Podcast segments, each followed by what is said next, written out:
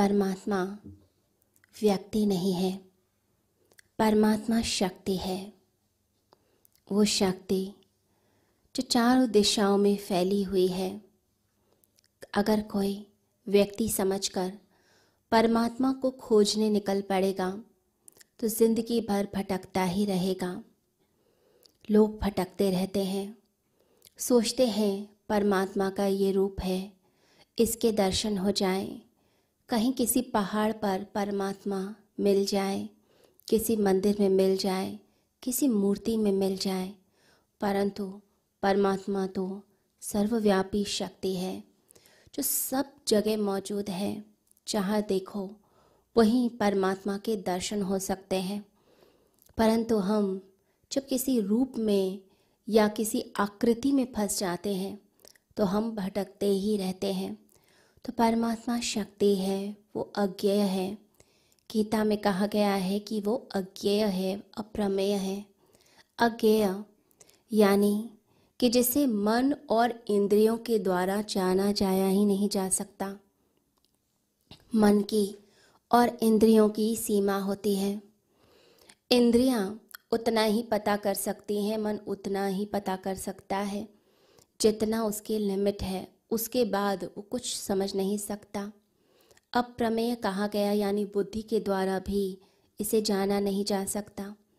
तो मन बुद्धि ये सिर्फ़ एक उपकरण है, जिनकी सीमा है।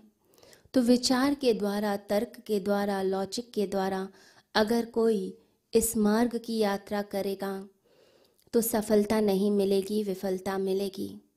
सिर्फ़ दुख ही मिलेगा, परमात्मा की प्राप्ति नहीं होती। अगर कोई व्यक्ति इज़्ज़त पकड़ ले कि मैं आँखों से ही सुनूँगा, कुछ भी हो जाए तो कैसे सुन सकता है? आँखें सिर्फ़ और सिर्फ़ देख सकती हैं, वो सुन नहीं सकती हैं। कानों के द्वारा ही शब्द अंदर प्रवेश करते हैं। भगवान ने सबका एक रोल दिया हुआ है। वह उसी रोल में फिट होता है। हम अगर ज़बरदस्ती करते हैं तो हम कुछ भी प्राप्ति नहीं कर सकते। तो परमात्मा को जानने का जो मार्ग है, वो मार्ग मन का नहीं, बुद्धि का नहीं, तर्क का नहीं, वो हृदय का मार्ग होता है, प्रेम का मार्ग होता है। तो प्रत्येक उपकरण की सीमा है, बुद्धि की सीमा है, परंतु जो परमात्मा का द्वार है, उसे खोजने के लिए हमें इन सब उपकरणों को छोड़कर हमें हृदय पर आना पड़ता है। हृदय के द्वार को खोलते ही परमात्मा के मार्ग की यात्रा शुरू हो जाती है। तो ये जो परमात्मा का मार्ग है, ये मस्तों का मार्ग होता है, ये दीवानों का मार्ग होता है, जो भक्ति के रस में डूबे हुए हैं, हर समय झूम रहे हैं, आनंद में घूम रहे हैं, ये उनका मार्ग होता है। परंतु फिर भी लोग कहते हैं कि बड़ा मुश्किल मार्ग लगता है, परमात्मा कैसे प्राप्त होते हैं? ये तो बड़ी मुश्किल बात है। कैसे प्राप्त होंगे? कठिन लगता है। तो कठिनाई है क्या? कठिनाई है हमारा ये मन, कठिनाई है हमारा ये तर्क, जो हम तर्क में जीते हैं। स्कूल में, कॉलेजेस में, यूनिवर्सिटीज़ में सिर्फ़ तर्क सिखा दिया गया, लॉजिक सिखा दिया गया। तो ज़िंदगी की हर समस्या हमने सॉल्व की, उसका समाधान प्राप्त किया अपने दिमाग का इस्तेमाल करके, अपनी बुद्धि का प्रयोग करके। तो जहाँ तर्क लगा, उससे समाधान हो गया। लेकिन जीवन के बहुत सारे ऐसे प्रश्न होते हैं, जिनका समाधान बुद्धि नहीं दे पाती है। बुद्धि चकरा जाती है। मन को तो समझ ही नहीं आता कि हो क्या रहा है। जब हम प्रेम की बात करते हैं, संगीत की बात करते हैं तो मन, बुद्धि कहाँ रहते हैं? तब व्यक्ति हृदय की भावनाओं में ही डूब जाता है। बहुत अच्छा लगता है जब हम अपने पसंद का कोई म्यूज़िक सुनते हैं या कोई डांस देखते हैं, नृत्य देखते हैं। तो शास्त्रीय संगीत की धुन बज रही है, या नृत्य हो रहा है तो व्यक्ति खो जाता है। तो ये सब प्रश्न मन और बुद्धि नहीं दे सकते, इसका उत्तर नहीं दे सकते। ये हृदय की बात होती है। ये भावनाओं का जगत होता है। ये भावनाओं का जगत ही परमात्मा का जगत है। इसी जगत में हमें प्रवेश करना है, अगर हमें परमात्मा की यात्रा करनी है। हम साइंस के प्रॉब्लम सॉल्व कर सकते हैं। मैथमेटिक्स के प्रॉब्लम सॉल्व कर सकते हैं। हम पुराने इतिहास में क्या हुआ, उसके बारे में पता कर सकते हैं। जीन्स पर वर्क हो रहा है, जेनेटिक्स पर वर्क हो रहा है, ये सब हमारी बुद्धि बताती है, परंतु हृदय का प्रशिक्षण इस संसार में कोई नहीं देता है। सिर्फ़ और सिर्फ़ बात होती है हमारी बुद्धि की, हमारे दिमाग की, हमारे लॉजिक की। हम अपने रैशनल माइंड का प्रयोग करते हैं। परंतु हृदय का नहीं कर पाते। जो तर्क है, वो अंधे की लकड़ी की तरह होता है, जिसका प्रयोग करके हम टटोल कर जीवन को जी तो सकते हैं, लेकिन हमें दृष्टि चाहिए, जैसे अंधे को आँखें चाहिए होती हैं, दृष्टि चाहिए। एक बार दृष्टि मिल जाए तो सब कुछ साफ़ दिखाई देता है। ऐसे ही जब अंदर से श्रद्धा की आँख मिल जाती है, तब परमात्मा इस जगत में सब जगह दिखाई देने लगते हैं। फिर हमें किसी तर्क की, किसी प्रमाण की ज़रूरत नहीं। फिर कोई कह दे हाँ परमात्मा है तो हम मान लेंगे। या कोई लॉजिक कोई दे दे, तर्क दे दे तो हम मान लेंगे। व्यक्ति फिर खुद दर्शन करने लगता है। तर्क की बकवास छोड़कर हृदय की आवाज़ सुनता है। उस संगीत को सुनने लगता है। परमात्मा में जीना शुरू कर देता है। तो परमात्मा का प्रमाण बन जाता है, न कि परमात्मा के लिए प्रमाण इकट्ठे करता है। लोगों की श्रद्धा बहुत जल्दी हिल जाती है, क्योंकि किसी ने कोई तर्क दे दिया तो उसके बाद लगता है कि ये बात बिल्कुल ठीक कह रहा है तो भगवान के रास्ते से अलग हो जाते हैं। लेकिन जो खुद देख रहा है अपनी आँखों से, वो कैसे दूसरे के तर्क को मान ले? अनुभूति का जगत है। ये जो भाव जगत है, ये बहुत अंदर गहरे में है हमारे। यहाँ तक पहुँचना है साधना के द्वारा।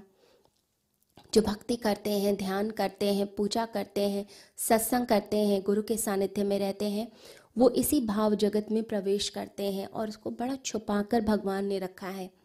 हृदय की जो गुफा है, अंतर गुफा है, उसे अंदर छुपा कर रखा गया है क्योंकि ये बहुत बहुमूल्य है, ये हमारे बहुत अंदर है, जो कीमती चीज़ें होती हैं, हम उसे घर में बहुत अच्छे से संभाल कर रखते हैं। तो ये बहुत कीमती चीज़ें हैं। मन और बुद्धि सिर्फ़ ऊपर ऊपर का आवरण है, परंतु जो हृदय की बात है, भावनाओं की बात है, वो बहुत गहरे में होती है। लोग सोचते हैं कि भगवान किसी दिन हमारी समझ में आ जाए। हम उसे पकड़ लें, प्रयोगशाला में उस पर कुछ प्रयोग कर लें। कार्ल मार्क्स कहता था कि मैं जब परमात्मा को पकड़ लूँगा या कोई व्यक्ति पकड़ ले उसे लैब में लेके आया जाए, उसका डाइसेक्शन किया जाए।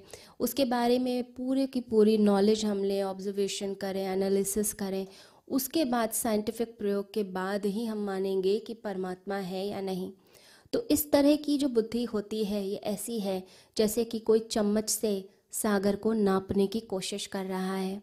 तो सागर को हम नहीं नाप सकते, एक छोटी सी चम्मच से। तो बुद्धि एक छोटी सी चम्मच है, जिससे हम सागर को नापने की कोशिश कर रहे हैं। हमें तो सागर में ही डुबके लगानी है। रविंद्रनाथ टैगोर के जीवन का एक वृत्तांत है कि जब उन्हें नोबेल प्राइज़ मिला तो सब जगह से बड़ी प्रशंसा होने लग गई। लोग आकर उनकी प्रशंसा करते उनके लिए समारोह आयोजित किए जाते फूल मालाएँ उन्हें पहनाई जाती। तो बहुत अच्छे आयोजन होते थे।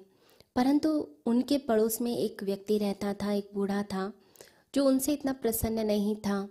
वो उनके पास आया और कहने लगा कि तुमने गीतांजलि लिखी, तुमने गीत लिखे, परमात्मा के गीत लिखे, परंतु तुम्हारी आँखों को देखकर तो लगता नहीं कि तुम्हें परमात्मा का थोड़ा सा भी अनुभव हुआ है।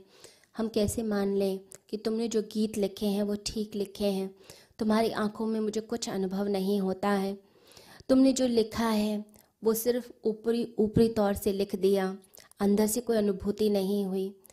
तो रविंद्रनाथ उसकी बात सुनकर सक पका गए। कुछ कह भी नहीं पाए, क्योंकि परमात्मा के उन्हें दर्शन तो हुए नहीं थे। तो चुप हो गए। अब वो बूढ़ा जहाँ भी मिल जाता, उन्हें बार बार यही बात याद कराने लग जाता। अब उन्हें बहुत बुरा लगता कि ये क्यों ऐसे मेरे को बार बार बोलता है। राह में चलते हुए भी बोल देता है। कहीं भी मिल जाएगा, किसी समारोह में तब भी ऐसे ही बोलता है। लेकिन वो ना भी नहीं कह सकते थे क्योंकि झूठ नहीं बोलते थे। एक दिन सुबह सुबह जब वो टहलने निकले सागर के तट पर तो सागर के तट पर देखते हैं कि इतना सुंदर दृश्य सूर्य उग रहा है। चारों ओर इतनी अच्छी ठंडी हवा चल रही है। बादल हैं, बारिश हुई थी तो चारों ओर पानी भी भरा हुआ था, गड्ढों में भी पानी भरा हुआ था। उस दृश्य को देखकर कुछ देर के लिए मन और बुद्धि रुक गए। और हृदय में कुछ भाव आ गया, अंदर एक अच्छी आनंद की अनुभूति होने लगी। फिर जब वापस आ रहे थे तो हर गड्ढे में उन्हें वही दर्शन होने लगे वही सूर्य का प्रतिबिंब, वैसा ही मनोहर दृश्य उनको सामने आने लगा। हृदय में वही भाव आने लगे। तो सामने देखते हैं कि वह बूढ़ा भी सामने आ रहा है। आज उन्हें उस बूढ़े को देखकर बुरा नहीं लगा, एक अलग आनंद था तो उसे गले लगा लिया। तो बूढ़े ने कहा, आज ज़रूर तुम्हारे हृदय में कुछ हुआ है। ज़रूर कुछ अनुभूति हुई है, कुछ आनंद उतरा है। आज वो तुम्हारी आँखों में दिख रहा है। तो रविंद्रनाथ मुस्कुराते हुए आगे चले गए और वो बूढ़ा भी अपनी राह पर चल, चला गया। तो जब हम हृदय से जुड़ते हैं तो वो चीज़ सारे जगत में सबको पता चलने लग जाती है। ये हृदय ही है जो आपको परमात्मा तक पहुंचाता है। जब तक आप अपने दिल से नहीं जुड़ेंगे अपनी भावनाओं से नहीं जुड़ेंगे, तब तक परमात्मा से भी नहीं जुड़ सकते। इसलिए गुरु के चरणों में बैठकर, उनके वचनों को सुनते हुए हमें अपने हृदय की भावनाओं को जागृत करना चाहिए और इस मन को छोड़कर अपने हृदय की गुफा में प्रवेश करना चाहिए। सभी को हरिओम।